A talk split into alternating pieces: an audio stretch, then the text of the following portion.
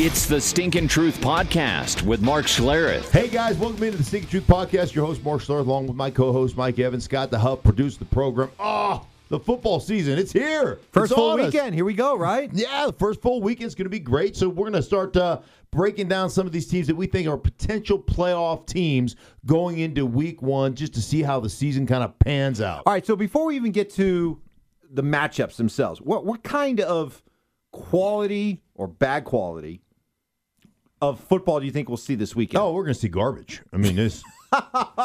Hey, the NFL, it's fantastic. Right. Garbage. It doesn't matter, though. The NFL is coated in Teflon. They do this stuff all the time. I mean, think about it. This is just the way they operate. Like, I always say this, you know, we always act like these owners are just brilliant, right? Oh, look at what they've done. They've created this $14 billion a year industry and the blah, blah, blah, blah, blah, you know, whatever it is. Like, you're selling crack to crack addicts. Like, as a nation, we're just addicted to the program. So... like, we'll put up with, like, we've just grown accustomed. There's only 16 games in the season. Like, that's it. And we've grown accustomed to the fact that our guys don't really play in the preseason. So this is really shit football for the first couple of 2 or 3 weeks. Like, that's what, and you know what? We are like, thank you. Like, the long drought is over. Right. Finally, football's back. It's going to be here till mid-February. So thank you. Thank you for your shit. Yes, just pour it on me. It's like a truck is backing up, a big manure truck. Deed, deed, deed, and they're going to dump it on you. And you're like, bring it on. Yeah, and you're like, oh, my gosh, this manure is delicious. I mean, that's what it is. They're just serving you a big turd sandwich, and you're going to be like, oh, thank you. Man, I love the flavor of poop. Well, I don't know how to go from that to the game, so I'm just gonna go right into it. Cleveland. You know what you could do? Hey, speaking of brown and poop, yeah. Cleveland. Yeah, there you go. Boom. Transition. There you go. I'm wearing, like, look at my orange. This is my like my ode to Cleveland shirt that I got on right here. So this is week one to start going out and backing up all the hype. Right. Baker says the hype's for real. All right, here we go. Yeah. Start proving it. We're going to see, because when you look at the Cleveland Browns just from a roster standpoint, man, I'm telling you, you can make a compelling argument just looking at their roster. One of, if not the most talented roster in football. I mean, I'm talking about defensively with players, like offensively with the receivers, offensively with the players that they have. I mean, they are exceptionally talented, Mike.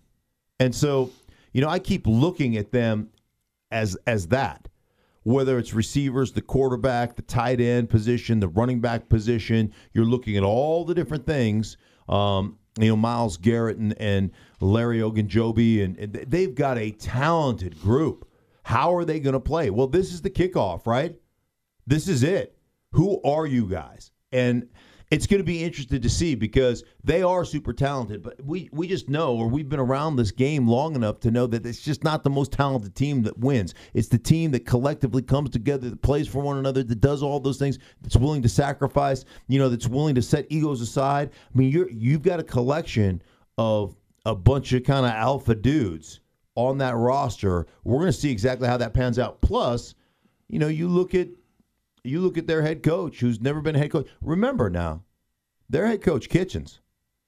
Freddie was a quarterback coach at the beginning of last season. Then Hugh Jackson gets fired. You know, this is how this whole thing transpired. Hugh Jackson gets fired. He goes from being quarterback coach to offensive coordinator. And then, you know, the Greg Williams takes over as interim head coach. So he goes from quarterback coach to offensive coordinator. Then all of a sudden he goes from offensive coordinator to head coach this offseason. Like, he's never done this either. So there's a lot of working parts here in play. But you talk about the negatives of all this hype, but isn't there a positive to all of this if it's applied the right way? You always talk about how important confidence is in sports, and there's no doubt this is a very confident team. To me, the hype only becomes a problem if it causes them to cut corners and try to take the easy way out or overlook opponents.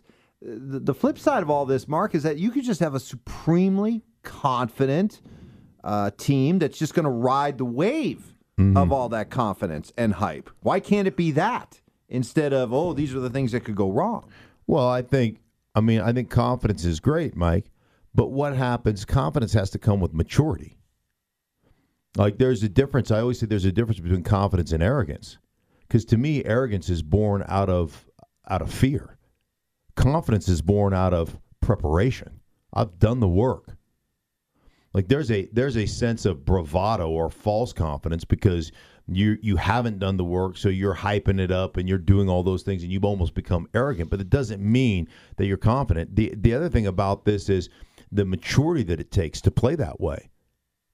I don't look at this team as a mature team. I don't look at Baker Mayfield as has matured yet to the point where, I mean, he takes shots at another quarterback and then says, well, I've been misquoted and that wasn't the intent and this, that, and the other. You know, the bottom line is you probably shouldn't put Daniel Jones, you probably shouldn't talk about it, or however that interview goes. And those will be things. And I think it was probably pretty innocent for the most part, but you put yourself in a bad position and then you're just like, well, I don't care. I like Baker. I think Baker's a heck of a football player. We'll see exactly how all this talent, all this hype, all this stuff kind of melds together. We'll see what kind of team they become. But the thing about that confidence is, and slash arrogance is, if things don't go right off the bat, is there bickering internally? Do they start infighting? Do you lose confidence in the guy who you appointed the head coach? Like, there's a lot of things going on here with Cleveland. So with Cleveland, you got a team that's maybe trying to, tamp down some of those runaway expectations. Then you got a team like the Colts, who had all the expectations for their season kind of sucked away the moment Andrew Luck announced his retirement. And I don't know. I think this is still a pretty good team. Right. Jacoby Brissett, Brian Hoyer, whatever, however that combination works, I don't think is the worst situation at quarterback. T.Y. Hilton came out and said this is the best Colts team he's ever played on. So as they get ready to take on the Chargers in week one, maybe the Colts are one of those teams. Better be careful. Don't sleep on. I think there's a lot of people that feel that way about Jacoby Brissett. I think there's a lot of people that feel like Jacoby Brissett could be great. He's a talented guy. He's got an opportunity to be the starter with the Colts, and he's played a lot of football.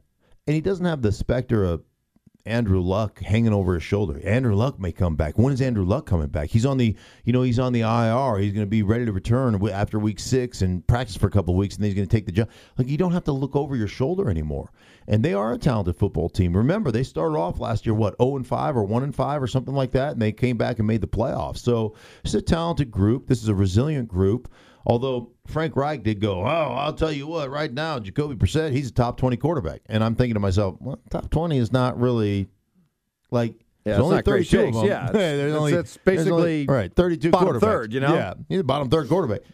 I think he's a talented guy. I think he'll only get better. I think he's always been kind of had that, I'm the backup until Andrew Luck gets back, and I don't know when that's going to be. I think you kind of take ownership of that.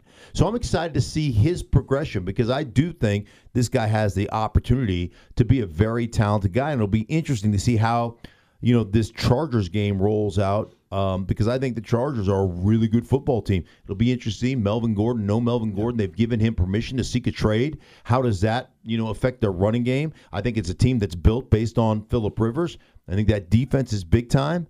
But again, Derwin James, one of the best young players in football, out. He's got that, he broke his foot. So, like, that's going to be an issue for them. Yeah, so the Chargers, you and I have gone back and forth on this one. The importance, the impact of Melvin Gordon, a lot of production over the last 3 years, right. 35-plus touchdowns.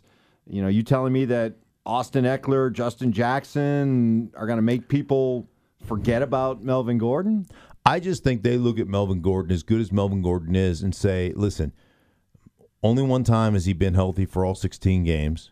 We've weathered the storm. We have, even last year lost him for 4 games and won all 4 games. He's a productive guy. Only 1 year has he been over 4 yards a carry in all those years. So, I think they look at that. Austin Ekeler is a very talented guy. I think they'll do running back by committee. But, again, I think they're built around Philip Rivers, that passing game, to get Hunter Henry back. I think Keenan Allen's one of the more underrated players. He sets a tone for them on the offensive side of the football, one of the more underrated wide receivers in this league. Mike Williams looks like he's just going to explode on the scene as a big-time playmaker. I think that's the way they built their football team and around that defense. So I just think that's the way it's going to be. You take a look at teams that will have a chip on their shoulder, the Colts. We wonder about Cleveland, how they're going to handle all of that hype. I'll tell you who's going to benefit from all the Cleveland hype. Yeah. It's Pittsburgh. And I know I'm not saying they're going to go into New England and beat the Patriots on Sunday night, but I think Pittsburgh's primed to have a really good season. I like Pittsburgh to win the North. I do, too. I don't think they're going to beat New England because New England just seems to have their number. But you know what's been incredible about Pittsburgh this offseason? We've not talked about them. Right. There's been nothing. There's been no noise. There's been no controversy. There's been no anything. Ben Roethlisberger has given up his radio show, which was one of the causes of the issues. I think he and Mike Tomlin are like really locked at the hip in this deal because of the situations that have transpired here recently. Both of them are kind of on notice right now. I think both of them look at kind of themselves and go, okay, maybe I haven't handled the Antonio Brown situation very well. Maybe I haven't handled the rest of the team. Remember when Ben Roethlisberger put the wide receiver Washington on blast on his radio show, and then the general manager said, well, it's like babysitting 53 kids, and, and they basically gave Ben a hall pass, and Mike Tomlin has given players hall passes. Like, this to me is like, hey, guys, we can right the ship and shut everybody up, but we've got to be in this thing together. I think, and it's important, you look at quarterback head coach combos. The ones that have continuity have stability and have success. Sean Payton, Drew Brees, Bill Belichick, Tom Brady. You go through that and you look at different coaches.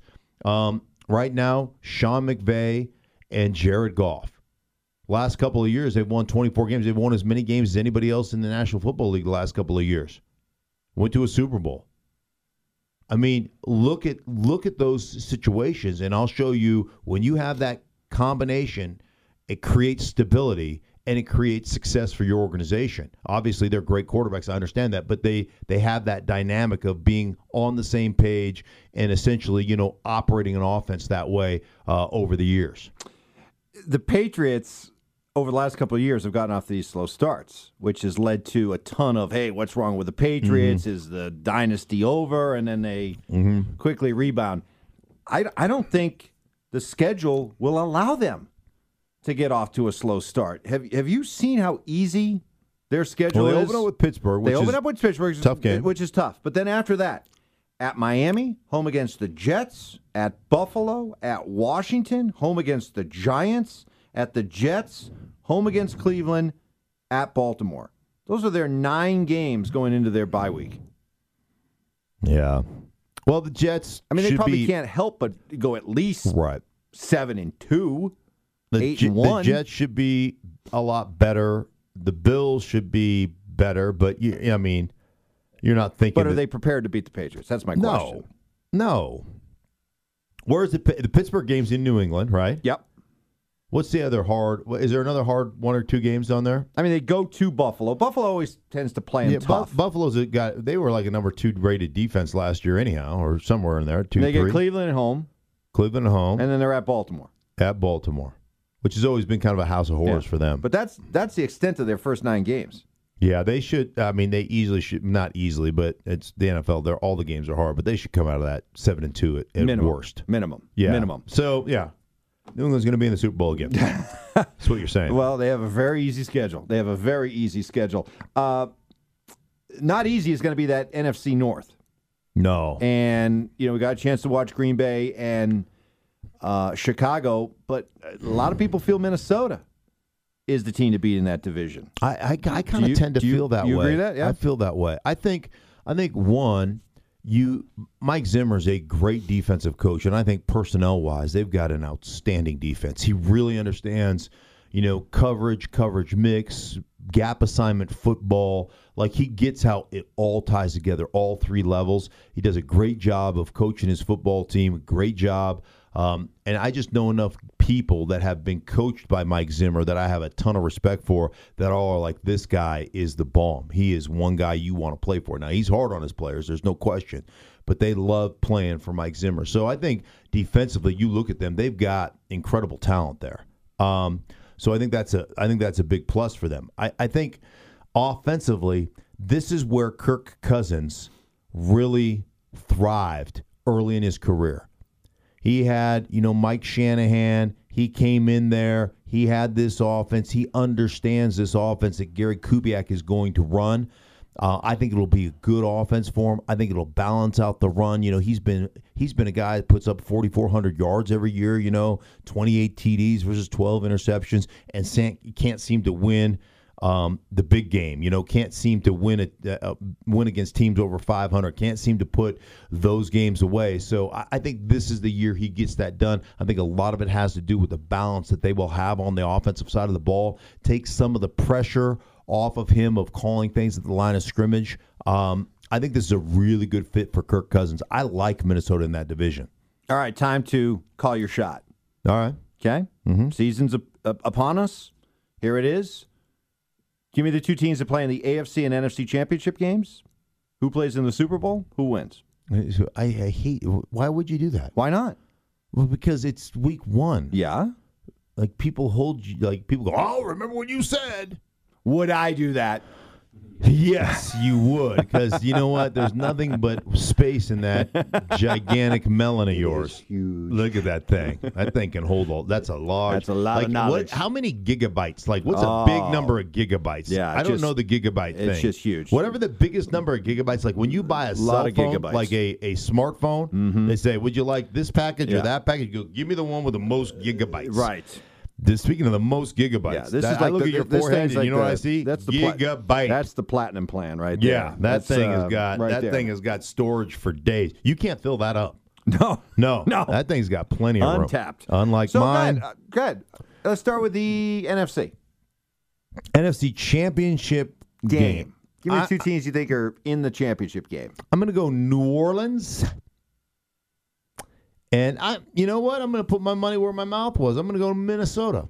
Ooh, how about that? Minnesota. All right. You think the Rams have trouble getting back? Typically, it's not so much the team that wins the Super Bowl that struggles the next year; it's the team that loses. Yeah, I'm just going to go with that. Yeah. Man, the way the New Orleans seasons have ended the last 2 years, don't you feel like it's kind of they're just due, like karma. Like, they've had the Minnesota Miracle, and then they had last year's non-PI call that changed the rule this year. Like, I just feel like something's going to happen for them. So that's where I'm going. I'm going to go New Orleans and Dallas. Ooh. I think it's time for Dallas. Wow. You know what? I kind of like yours better. Can I change mine? Nope. Why don't you ever let me change it? Nope. All right. Nope. All right. So who you like going to the Super Bowl? I'm going to go with the Saints. Yeah, Saints. All right. So Saints both agree with that. Saints are due. AFC? Okay.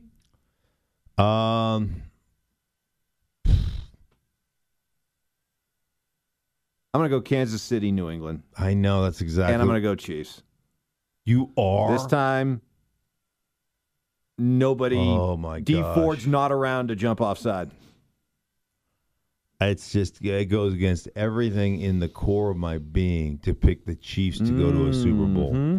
I like New England. Let me just think. Is there anybody else I could? Okay, I mean, that's the thing. Who else? I mean, the NFC is deep, right? The NFC's deep, but the AFC is really top heavy. Okay, once you get past. All right, I'm going to go this way. I mean, you got to go the Chargers? I'm going New England. I can't trust the Chargers. Pittsburgh. And Pittsburgh goes. Oh, you're going to. That's not going to age well. No. Really? You like Pittsburgh? All right, fine. How about the Chargers? Should I take the Chargers? If you want to take the Chargers. AFC West you just can't take Kansas City. AFC, huh? They're West. I don't like. If I'm ranking my level of hatred for the AFC West, yeah. So if I was doing that, Raiders would be number one. Right. I mean, that goes without saying. Can't stand the Raiders. Chiefs would be number two, and then the Chargers, because the Chargers are more like, yeah, you know, your annoying little brother, baby blue outfits, you know, right? You're like, oh man, he's driving me crazy, but come here, you little shaver, give me a noogie, come on, right? But yeah, that level of hatred. So I hate the Chargers less than I hate anybody else in the AFC West. So Chargers, I would go. Chargers, Patriots? Yeah, okay, yeah. Let's go Chargers, Patriots. And the Chargers actually win a playoff game against New England. Okay. What do you think about that? I don't believe that would happen. I don't either. I think Kansas City's the only team that could be. And my boy A. Lynn gets to go to the Super Bowl. Yeah. The head coach of the Chargers. Yeah. I tried to get him on O'Reilly the other day on a text. Did you? Yeah. Oh, because you guys used to play the O'Reilly game? Yeah. Oh, yeah. Right. Yeah? Did you try? I tried. Did he fall? He didn't fall for it. No, he goes, oh, God, I forgot about that game. But he didn't fall for it. He didn't even get the joke anymore. He didn't even get the O'Reilly joke. Well, it's here. Everybody enjoy your football. Uninterrupted until February. Oh, my God, it's going to be great. And you know what else is going to be great? We're going to be with you every step of the way, a couple podcasts a week right here on YouTube, as well as every other place that you get us on iTunes and Stitcher and all the other. What other places are there, Scott? Spotify. Google Play. Well, tell some friends about us. Podbean.